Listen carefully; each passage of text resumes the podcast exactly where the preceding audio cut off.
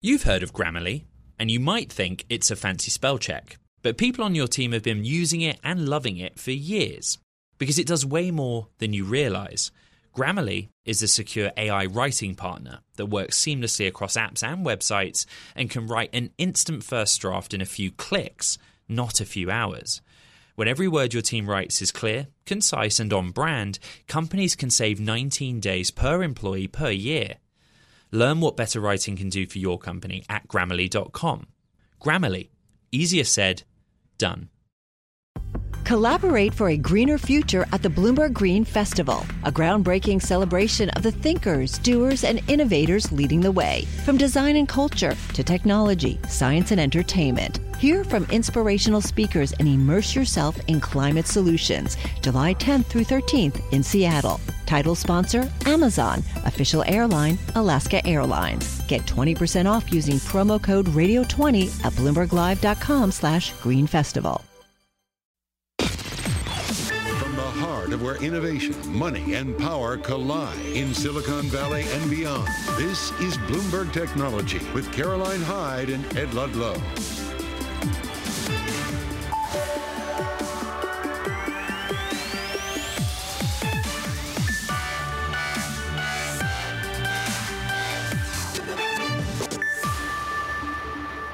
I'm Ed Ludlow in San Francisco. Caroline Hyde's off today. This is Bloomberg Technology. Coming up, Netflix makes a big push into live events with a $5 billion deal for WWE Raw. Full details ahead. And we stick with Netflix, pushing ahead to results after the bell and get a read on what to expect from tech earnings this season. Plus, Samsung exploring the development of a non-invasive blood sugar monitor to compete with tech giants like Apple in the race for wearable dominance. All that and so much more coming up. Uh, there is one main big story this morning, and it is the Netflix deal with TKO, parent of WWE. Sources telling us it is a $5 billion deal over 10 years. Monday Night Raw live on the platform starting in January of 2025. But outside of the US, exclusivity on a number of WWE brands and pay-per-view events in new markets, meaning new eyeballs. Just last hour, I sat down with WWE President Nick Khan. Listen to this. We're pleased with the deal, and we love the fact that Netflix was willing to take a bet on us. As we know, they had said previously that they were not into sports rights. The good thing about WWE, it's sports entertainment, as you said before the quick break there. So we're an entertainment property as much as we are a sports property. 52 weeks a year live, consistent programming, an audience that is actually quite global. If you look at India, and India is not part of this deal, but if you look at India, we're the second most popular sport in India. If you look at the United Kingdom, we're the fourth most popular sport there. This deal will take effect in the UK. So in addition to the United States, it allows us to gain even a greater global footprint as we look to expand the business. Well, Nick, I want to talk a little bit more about the decision to go with Netflix, go with a streamer versus staying with a Comcast, for example. Did this purely come down to numbers where you were going to get the better deal, or is this, in effect, a bet on where the future eyeballs are going to be? Well, look, we continue to love NBCU. We have SmackDown on USA premiering this October there. We have our premium live events, formerly our pay-per-views, like WrestleMania on Peacock exclusively in the United States. They've been tremendous. For us with Raw, it was yet another test of someone new in the space, obviously an established streaming entity, the streaming entity, if you will. It was a good bet by us, and we think a good bet by them. Let's talk about ad pricing a little bit more here. Does this give you greater ad pricing power, this deal? We, we think so. Look, you've seen what Amazon's been able to do on their ad-supported tier. Netflix is going to have great success in that space. WWE, again, three hours a week on Raw every week allows Netflix to monetize this deal in the advertising space in a way that has not been seen before. Nick, Raw has this kind of super loyal and sizable audience, but there must be a part of this deal where you're like, okay, we need to think about the future and growing a new audience. And I wondered if there's any terms in the deal when Netflix goes away and produces a behind-the-scenes kind of documentary exclusive to Netflix that introduces WWE to that new audience. Think about like, uh, what am I thinking of? Drive to Survive and Formula One and the success that that had bringing a sport to a new audience. It would be a mistake by us at WWE to not do that with Netflix. So assume that what you said is exactly what we're all thinking, we being Netflix and WWE. You saw what Drive to Survive did for Formula One, as you just mentioned. We think the WWE audience, already big on a global level, only gets bigger with a show like that. Okay, that was WWE President Nick Khan just in the last hour, and my friend Bloomberg's Katie Greifeld. For more on this, I'm going to bring in Hang Media CEO Jon Klein, who also served as the former president of CNN. And Jon, you know live entertainment, live sports. Um, this is very interesting. I don't think anyone saw this coming, this structure of deal, uh, nor the, the, duration of it, nor, nor the, the properties themselves. Just your reaction to what Netflix has done here. Netflix has to do things like this. They have to do more of them too. And that's because what is driving streaming use among consumers is not those high-end expensive dramas that Netflix is famous for. It is free or low-cost ad-supported television, basically. It's the same shows you used to watch on your cable system. People are now streaming in droves. And what is driving that behavior is predominantly sports and also news programming. So they had to get into this space. I mean, I, I, run, as you said, Hang is a sports streaming platform that lets fans watch games on TV alongside famous athletes and celebrities. And we drive ridiculously high numbers of viewers, like 650,000 per event, plus 60% of them are 18 to 44, exactly the Gen Z and, and young millennials who all sports advertisers and teams and leagues want to reach. That's who Netflix is trying to reach now. You, right. you know, they're trying to, Netflix is trying to launch an ad-supported tier. They had a bumpy going at the beginning it seems to have at least stabilized now. They have something like 23 million monthly subscribers now to the ad-supported tier, which is like 6.99 per month. Um, and that represents about 30% of their new signups. So that's good, but it hasn't been easy. And if you're going to be in the ad-supported business, you have got to have sports. Look for them to, to try to do something in news as well, because news drives streaming behavior as well. Well, Jon, let's just take a look at the shares. Netflix is now higher three-tenths of a percent. TKO is off its session highs, but is up 17%. So we use that to ask who got the better deal, right? We are reporting, citing sources, that it's 5 billion over 10 years. So let's say it's $500 million a year. When uh, Comcast paid 265 million a year for the rights, uh, it wasn't seen as a very good deal. In this instance, who got the better of it? I think they're both winners here. You know, it, it brands WWE as forward thinking, make, puts them smack in the middle of the streaming conversation, gets their their their hot property raw out of the cable world. It's going to hurt USA Network. It was the number one show on that cable channel, um, and so it's it's great for for them and for the future uh, growth possibilities, as Nick referred to. Uh, I've known Nick for a long, long time, and he's a very savvy uh, deal maker, right. thinker about media. At the same time, it's great for Netflix because it, it just pumps them with some very current product that is hugely popular across a lot of demos, but certainly among younger. Um, a, a, lot of Latinx viewers, uh, you know, are driven to WWE programming as well. And as you had alluded in your earlier interview, the programming possibilities around all the characters, you know, just imagine yeah. being able to do the, you know, to, to do their version of the Last Dance uh, documentary Jon. with those characters. Hey, Jon, sorry to interrupt you. You're talking about the winners. I, I, just want to talk about a potential loser. I'm looking at shares of Disney that are down 1.4%.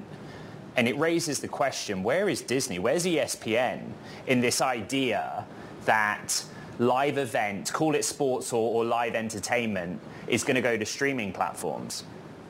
And, and, and, they've been very vague about their streaming plans, right? They, they've said, look, we're, we're working on a, a pivot from linear cable delivery into streaming, but we're not going to have an answer on that until 2025, which is like saying forever in, in, in the world of digital. I mean, Moore's law, everything uh, accelerates exponentially. And, and so they're, they've got to be scratching their heads and, and trying to come up with a strategy that's going to work.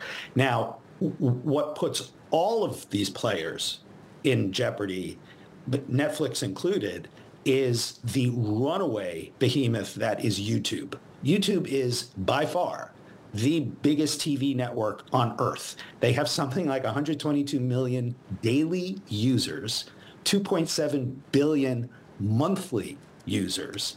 And that just dwarfs a, a, couple hundred million here, hundred million there for, for the other streamers. And you know what right, YouTube right. is they they they give you the product for free for the most part. You can subscribe to premium, but but the vast majority of users are just accessing it for free. And you know, here's Netflix is still going to charge you six dollars a month for the or seven dollars a month for the ad-supported tier. Uh, it's not free, and and so it, what what all other streaming platforms have to do is figure out a way to take share from YouTube or borrow from their model better than they have been. Jon Klein of the sports streaming platform Hang Media, great industry, quick reaction to what is a big story. Now look, the, the, news came out this morning and you may have forgotten, but after the bell, Netflix posts its quarterly earnings. So let's get to that with Bloomberg intelligence analyst Geeta Ranganathan. Uh, let's park WWE for a moment because we came into this quarter, or the quarter gone, saying Netflix could post some big overall numbers here. Oh, absolutely. I think expectations coming into this quarter, Ed, are really high. And that's because management themselves during the last earnings call said, you know, expect pretty strong growth on the back of those two initiatives. I mean, we were just speaking about the advertising tier. So that's obviously a huge initiative for them, as well as the, you know, the password sharing crackdown, what they call paid sharing. Uh, and so we are seeing pretty good subscriber numbers. We saw that in the third quarter. We are expecting another 9 to 10 million new subscriber adds adds. And so then if you look at the whole year of 2023, Netflix would have basically gained 25 million subscribers. That puts them back in kind of that pre-pandemic level. I mean, we, last year, 2022, it was eight or nine million new subscriber adds. That's when we had that great Netflix correction. And then now in 2023, they're kind of right back on track. The question is, of course, what's next, right? What is the next big growth catalyst for, this, for, the, for the stock? Well, let's let's ask that question. I mean, I watched Rebel Moon Part One: A Child of Fire over the holidays. I won't give my opinion, but look at IMDb and Rotten Tomatoes. So then go back to WWE. You know, the content pipeline is important, but this is a deal that doesn't kick in until 2025, and news overnight that the film chief's leaving to go elsewhere. Yeah, that's a really interesting point that you bring up, Ed, because what we've seen, so Netflix, as you know, a few weeks ago, Netflix kind of released this first really detailed, what they call what we watched, an engagement report where they basically said who watched what uh, over the first six months in 2023. And what we kind of learned from that report was that only about, you know, 55% of the top titles were really their originals. 45% is licensed content. And so as we kind of think about Scott Stuber leaving, uh, uh, you know, it goes to show that licensed content can still play a huge, huge role for Netflix. And that's exactly what we've been seeing. I mean, we saw that massive phenomenon with, with Suits, which kind of had, you know, this huge audience base kind of come back and, and bring interest to a show that was that old and was, you know, airing on a, on a rival TV network.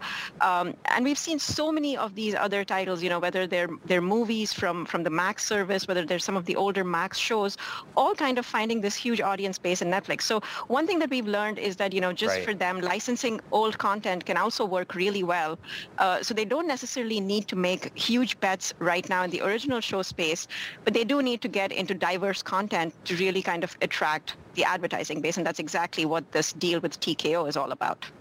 Oh, Suits is a fan favorite of everyone on Team Bloomberg Technology, according to the chat on my screen, and it gave it a second life. Geeta Ranganathan, Bloomberg Intelligence Analyst. Stand by. Netflix earnings after the bell. We'll catch up tomorrow. Now, coming up, we're going to get the big picture outlook for tech earnings overall with Mel Lagomasino, We Family Office's CEO.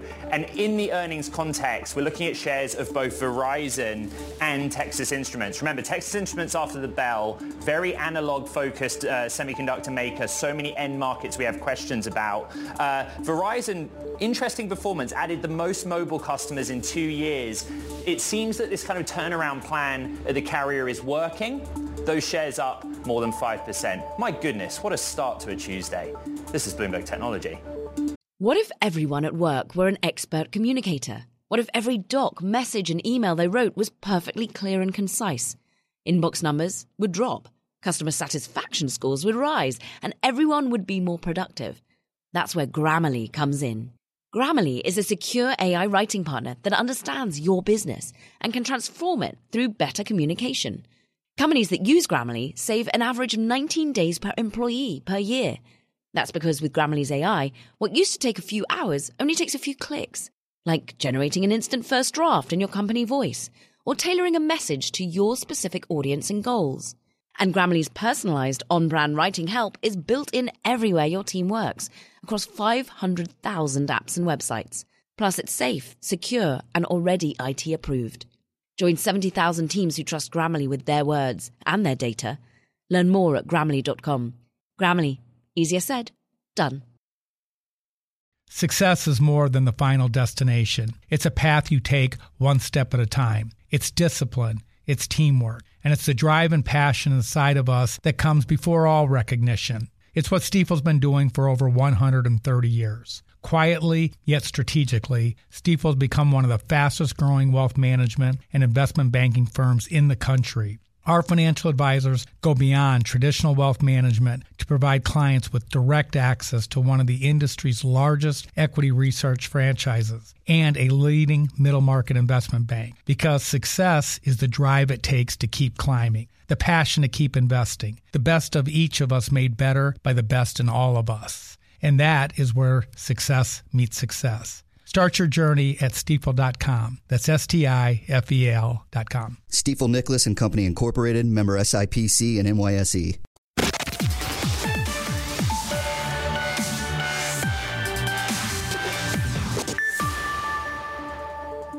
Okay, it's kind of like this tiptoe Tuesday when it comes to financial markets. Equities kind of stuck within narrow ranges. Earnings is a really big factor now this week. Technology in particular. Um, Verizon was out this morning. Next up, Texas Instruments. Later in the week, Tesla, Intel, and after the bell, the big one we've been talking about is Netflix. And so at an index level, nothing crazy in terms of movement. And in the back of our minds, we're thinking about the Fed and what they will or won't do over the course of 2024. Delighted delighted to say that joining us now to get through these markets is Mel Lagomasino, We Family Offices CEO, joining us out of Miami.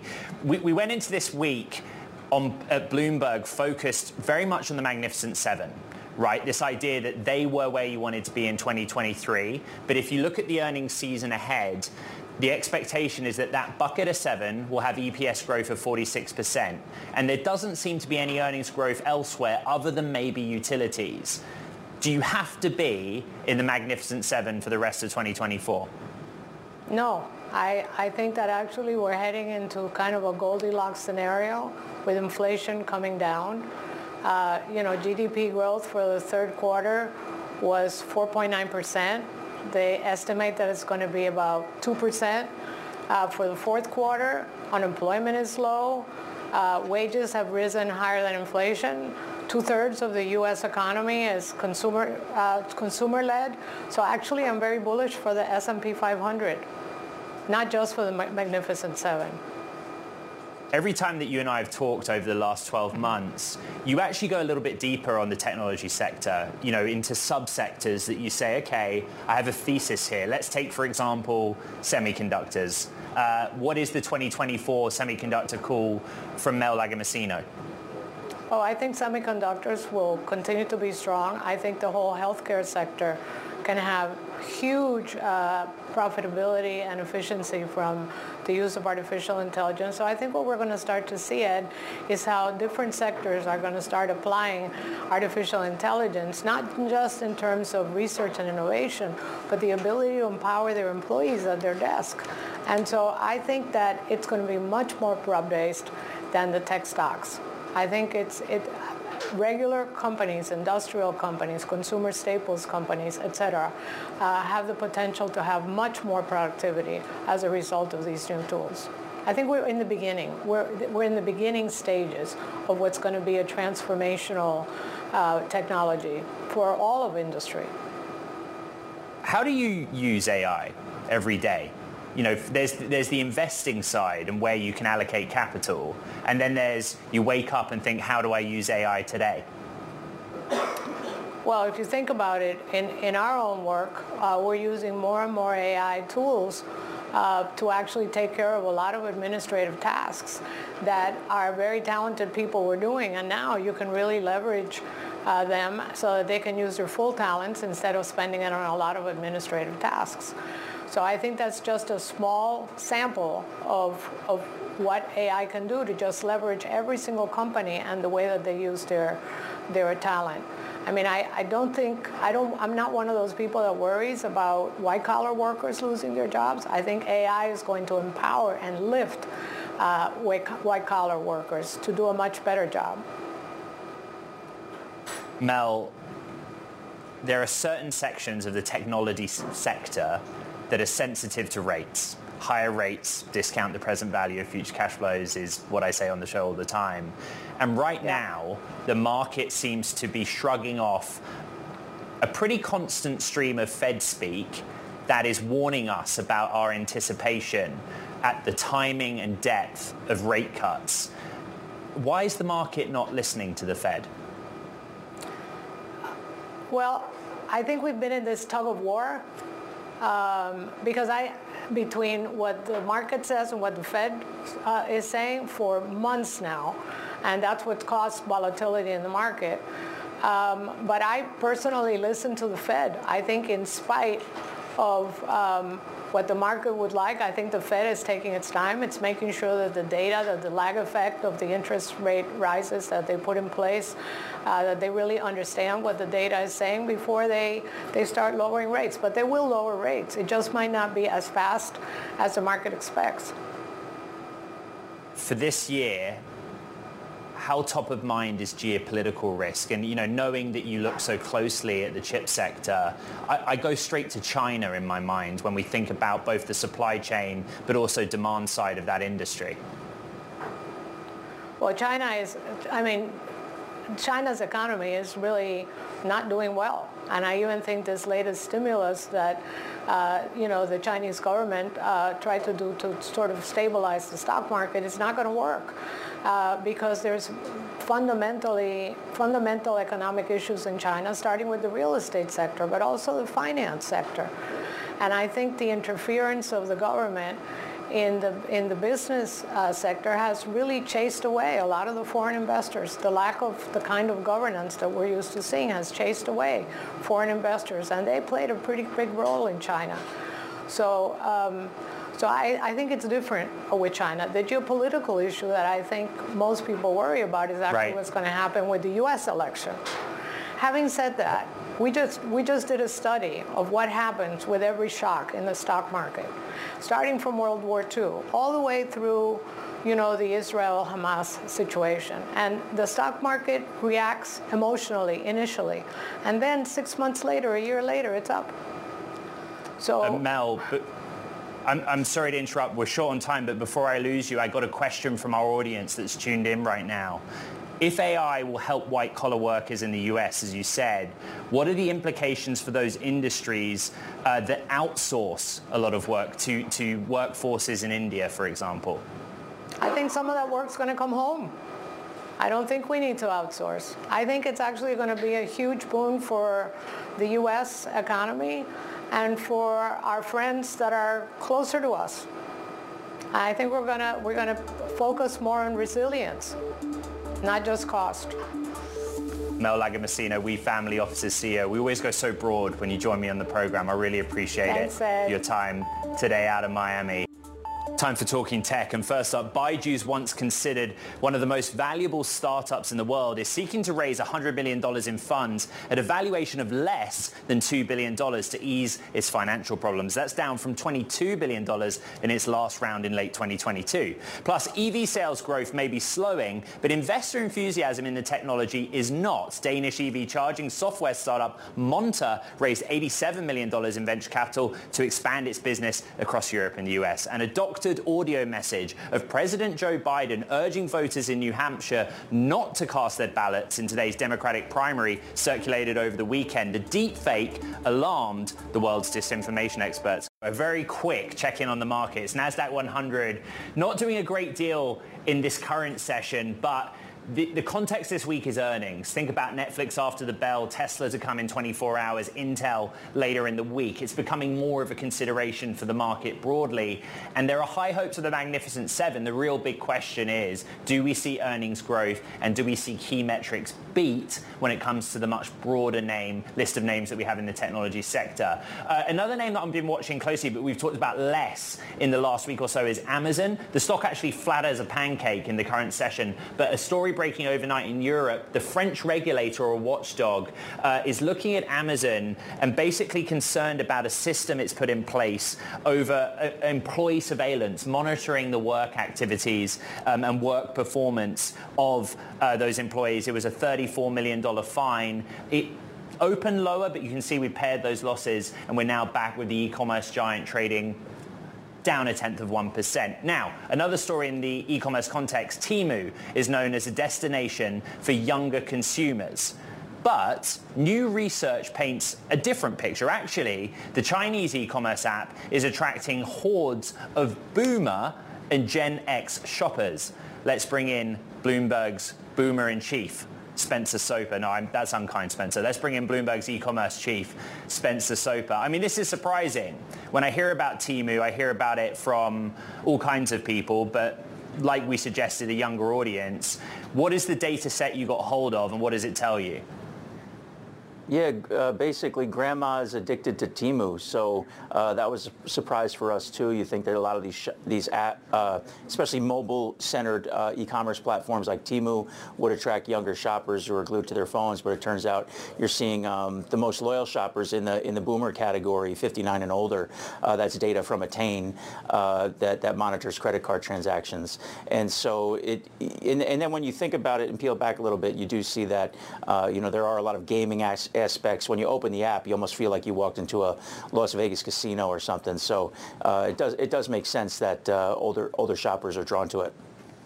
What's interesting is that uh, Temu has been operating in the US for not that long, I think like 12 months or so, right, Spencer? And one of the reasons I love your reporting in the context of all these e-commerce companies is you go out into the real world and you speak to people using the platform. Uh, what did you find out there and who did you speak to? Yeah, we, we spoke to one woman in her 50s uh, from Spokane, Washington, out here on the West Coast, and uh, she, you know, she said she was actually introduced to introduced to it by her mother who's in her 70s. So again, it reinforced that older shopper. And you know, basically she just said, hey, look, there's there's great deals on here. I, I can spend freely. She made like 30 purchases buying all kinds of things, um, vases, home goods, uh, you know, like winter hats for her children. And she also bought some soap dispenser. And even part of the fun was that she knows some of the stuff is going to show up, you know, and, and just be absolute garbage, you know, and that's what she mentioned about a, about her, the soap dispenser, that a lot of the things she bought are quite nice, but one thing that looked nice on the image when it got to her house, it was just a, a piece of junk and all she could do was laugh because she didn't spend that much money on it. All right, Bloomberg Spencer Soper, just terrific reporting out there in the real world, but also a key grasp of the data. And let's stick with that data from Attain and bring in Brian Mandelbaum, CEO of the Chicago research firm Attain, which mines credit card data from a panel of around 6.5 million consumers. And again, Attain, the firm behind the report that Spencer was just outlining. Brian, it's an interesting um, finding right? That for ages, well, for 12 months, we believe that Temu was a hit with, with younger generations. You found the opposite. Let's start by explaining the methodology of, of how you brought the data about. Yeah, sure. Um, Attain is a commerce data platform that uh, enables outcomes, uh, both driving outcomes and measuring outcomes for brands and advertisers. And unlike retailers who can only see really inside of their four walls or on their shopping experiences, Attain has over six and a half million consumers that are, with their consent, sharing over a half a billion dollars a day in sales behavior, credit card, debit cards, basket level uh, information. And with that data, it gives us an unrivaled view of how consumers are actually spending their money and their behaviors in real time across retail and every sector of the U.S. economy, including social commerce channels, um, which are what we're talking about today. So don't get me wrong, Brian. Uh, I'm a young man, and uh, you know, sometimes when I go onto an e-commerce platform, I look at the basket size and I say, stop, just stop. Uh, but if you look at the data, the transaction size difference between somebody that, that, in a category I fall into and, and the boomers that Spencer was talking about, it's not that different in terms of the dollar spend. Yeah, it's not that different in terms of the dollar spent. It's the frequency in which these boomers and Gen Xers are spending on the platform. I mean, what's really surprising, if you really think about it, is that you would think that this would be for the Gen Z economy because they're anchored in social media. It's their primary source of content consumption. But uh, uh, in this retail e-commerce environment that's been evolving, we're going through somewhat of a renaissance. And that our data suggests that uh, digital is nuanced when it comes down to it. And that it's every facet of the economy has a different market and a different niche. And advertisers need to rethink their engagement strategies if they want to capture more market share outside of the Gen Z economy. Brian, the data helps us understand Temu, but in isolation, have you guys got any data that, that helps us to understand better Temu's performance in this market, at least against uh, other players like Amazon, but also Shein as an example? Well, our research looked at last year um, Amazon Prime Days and how Amazon was doing during the holiday season. And we saw in the, in the initial get-goes of the holiday kickoff that Amazon sales were relatively flat. And arguably, we're talking about a small base, but Temu's been around for a year, year and a half. And their growth has been explosive over that period of time. Again, it's off of a small base, but we're seeing what is the remarkable uh, points around are retailers going to have the strangle like Amazon, Target, um, Walmart have the strangle on U.S. consumers when it comes to quick commerce, or are new entrants going to enter the be in the market and solve a unique need for different segments in this fractured retail economy that's starting to come about? Brian, what does the real-time data tell you about the, the direction for Temu as we move past the holidays in this early part of the new year? Um, well, let's take a step back. The, it, the, what the interesting impact here is that companies like Temu and Shein uh, will have on U.S. retail like Walmart and Amazon. Will they? Will consumers lean on quality and brand equity and fast shipping, or will we see uh, a race to the bottom? So retailers like Shein, will the low prices really compel consumers to, to test this market? And the gamification that Spencer was talking about earlier, it's too soon to tell, but I will tell you from our data in real time, we are seeing massive impacts of, of Shein and Temu entering the U.S. market and stealing share from all parts of the generational uh, spectrum in the U.S. economy right now. Brian Mandelbaum, CEO of Attain, with their own data on how Temu's doing in its first 12 months in the US. Thank you very much. Now, coming up here on Bloomberg Technology, we're going to take a look at investing in Europe with Plural Platform. That conversation coming up next. This is Bloomberg Technology. What if everyone at work were an expert communicator? What if every doc, message, and email they wrote was perfectly clear and concise? Inbox numbers would drop Customer satisfaction scores would rise and everyone would be more productive. That's where Grammarly comes in. Grammarly is a secure AI writing partner that understands your business and can transform it through better communication. Companies that use Grammarly save an average of 19 days per employee per year. That's because with Grammarly's AI, what used to take a few hours only takes a few clicks, like generating an instant first draft in your company voice or tailoring a message to your specific audience and goals. And Grammarly's personalized on brand writing help is built in everywhere your team works across 500,000 apps and websites. Plus, it's safe, secure, and already IT approved. Join 70,000 teams who trust Grammarly with their words and their data. Learn more at grammarly.com. Grammarly, easier said, done. Hi, I'm Ron Kraszewski, Chairman and CEO of Stifel. Financial advisors, if you're not growing your practice, you're losing market share. Stifel is a growing entrepreneurial, advisor centric firm built for successful advisors like you. Imagine having the resources of the largest wirehouses and the support of the boutique shops, but none of the bureaucracy to get in the way of you serving your clients. At Stifel, it's your business, your book, your clients. I always tell the advisors we're recruiting, I want you to come to Stifel and double or triple your business. Most of them laugh and shake their heads, but I'm serious. Don't take it from me, take it from Stifel's number one finish in JD Power's 2023 U.S. Financial Advisor Satisfaction Study. So, there's a reason why 148 financial advisors joined Stifel last year. Come join us and find out why Stifel is the firm where success meets success. Visit www.choosestifel.com com. Stifel Nicolaus and Company Incorporated, member SIPC and NYSE.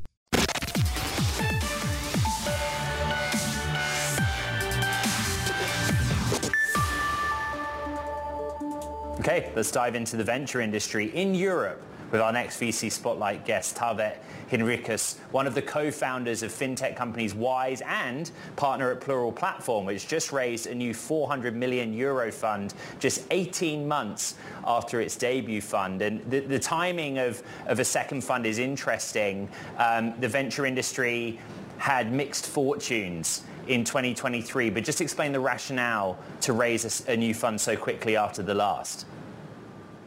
So we have spent the past 18 months busy investing. We've made 26 investments in some of the most ambitious European firms. And as such, we were getting ready to raise the next fund. So for us, it made complete sense to go back on the market and raise a new fund, which will continue on the same strategy. And really, what we're doing is we're looking for the most ambitious European founders.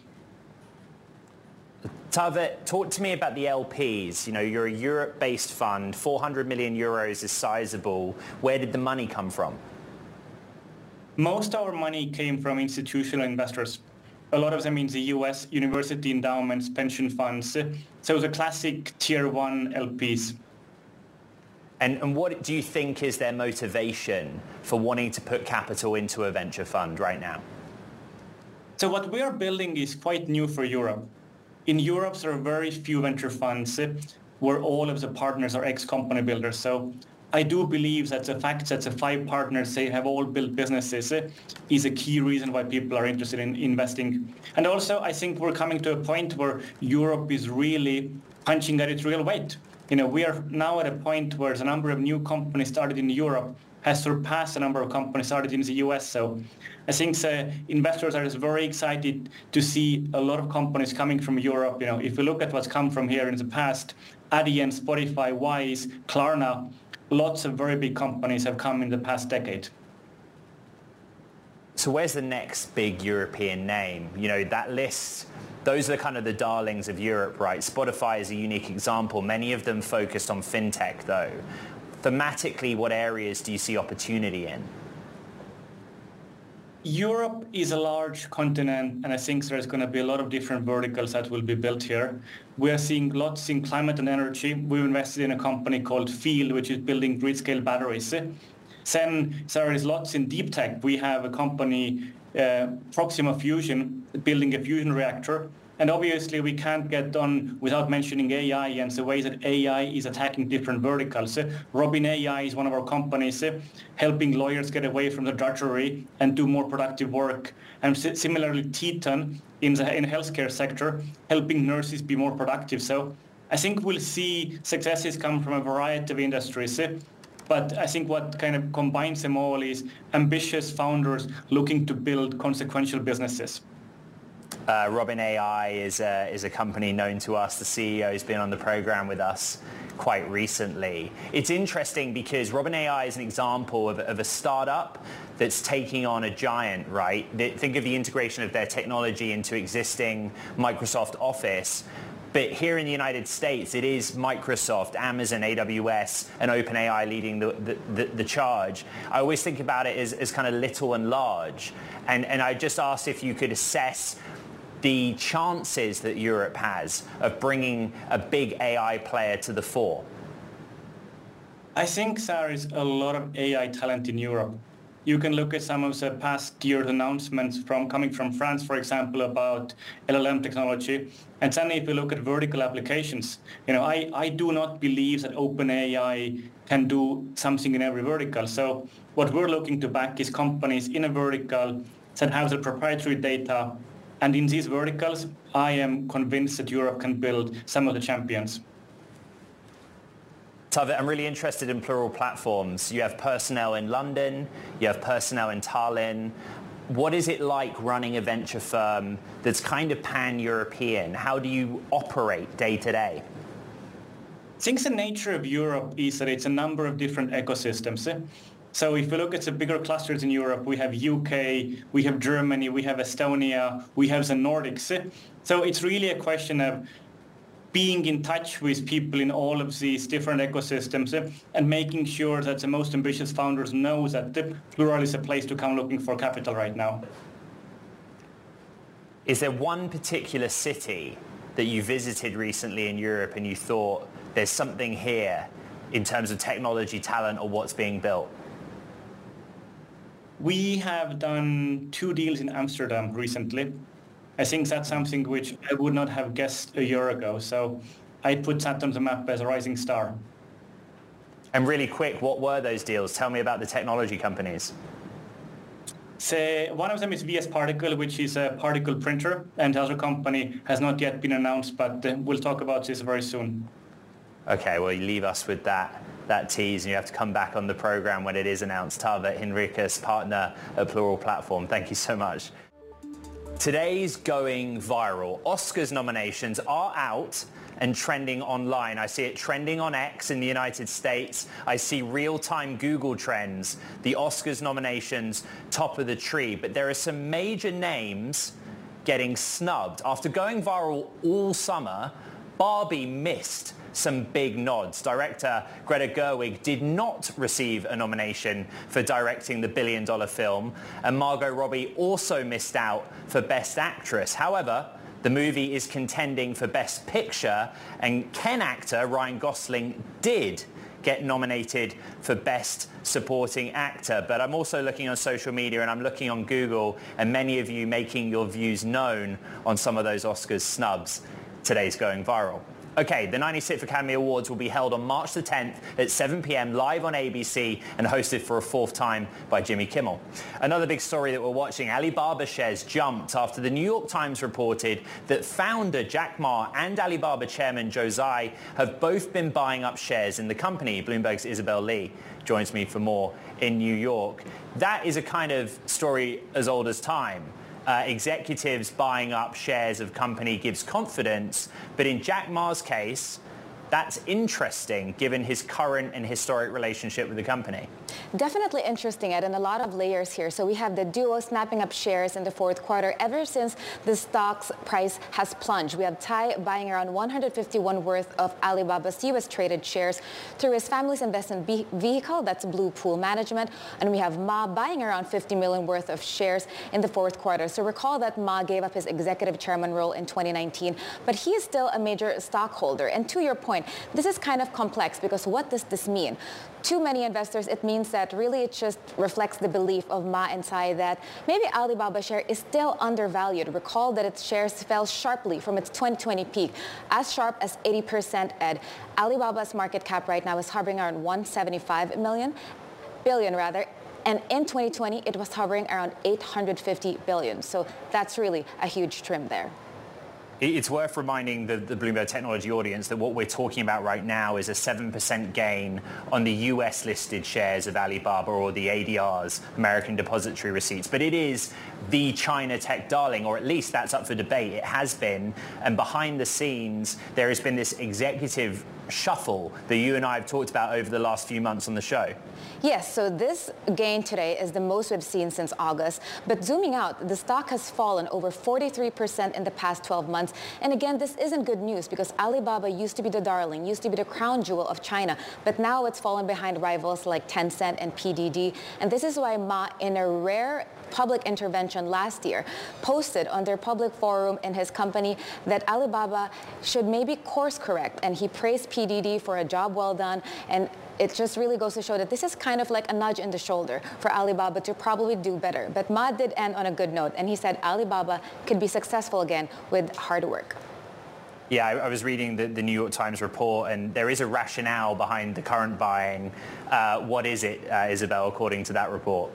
The New York Times report is saying that it's really just not Alibaba because Overall, if you look at the benchmark index of China, the CSI index hit its lowest in five years this week. And this is why Chinese authorities are mulling a package to stabilize and to arrest the stock market rout. They're looking at around 278 billion, Ed. So that's really a significant amount. And they're looking to buy mainly from offshore accounts of Chinese state-owned companies. But if you ask investors, some of them are kind of disillusioned. They're not feeling as optimistic because they said, okay, this may spark a little rebound, but it's the fundamentals that need fixing. Okay, Bloomberg's Isabel Lee there on Alibaba's US listed shares, which as Isabel said, are currently up around 7% on track for their biggest jump since August of 2023, August last year. That does it for what was a packed edition of Bloomberg Technology. A, big thank you to everyone that's checking out the podcast. I know many of you listen on your way into work on Apple, Spotify, iHeart, and just as a reminder, we are posting the podcast to all of the Bloomberg platforms as well. Uh, two days in into what is quickly becoming a week all about technology earnings, and that is what the conversation will be on this program. From San Francisco, this is Bloomberg Technology. Collaborate for a greener future at the Bloomberg Green Festival, a groundbreaking celebration of the thinkers, doers, and innovators leading the way. From design and culture to technology, science, and entertainment. Hear from inspirational speakers and immerse yourself in climate solutions. July 10th through 13th in Seattle. Title sponsor Amazon. Official airline Alaska Airlines. Get 20% off using promo code radio20 at bloomberglive.com slash green festival.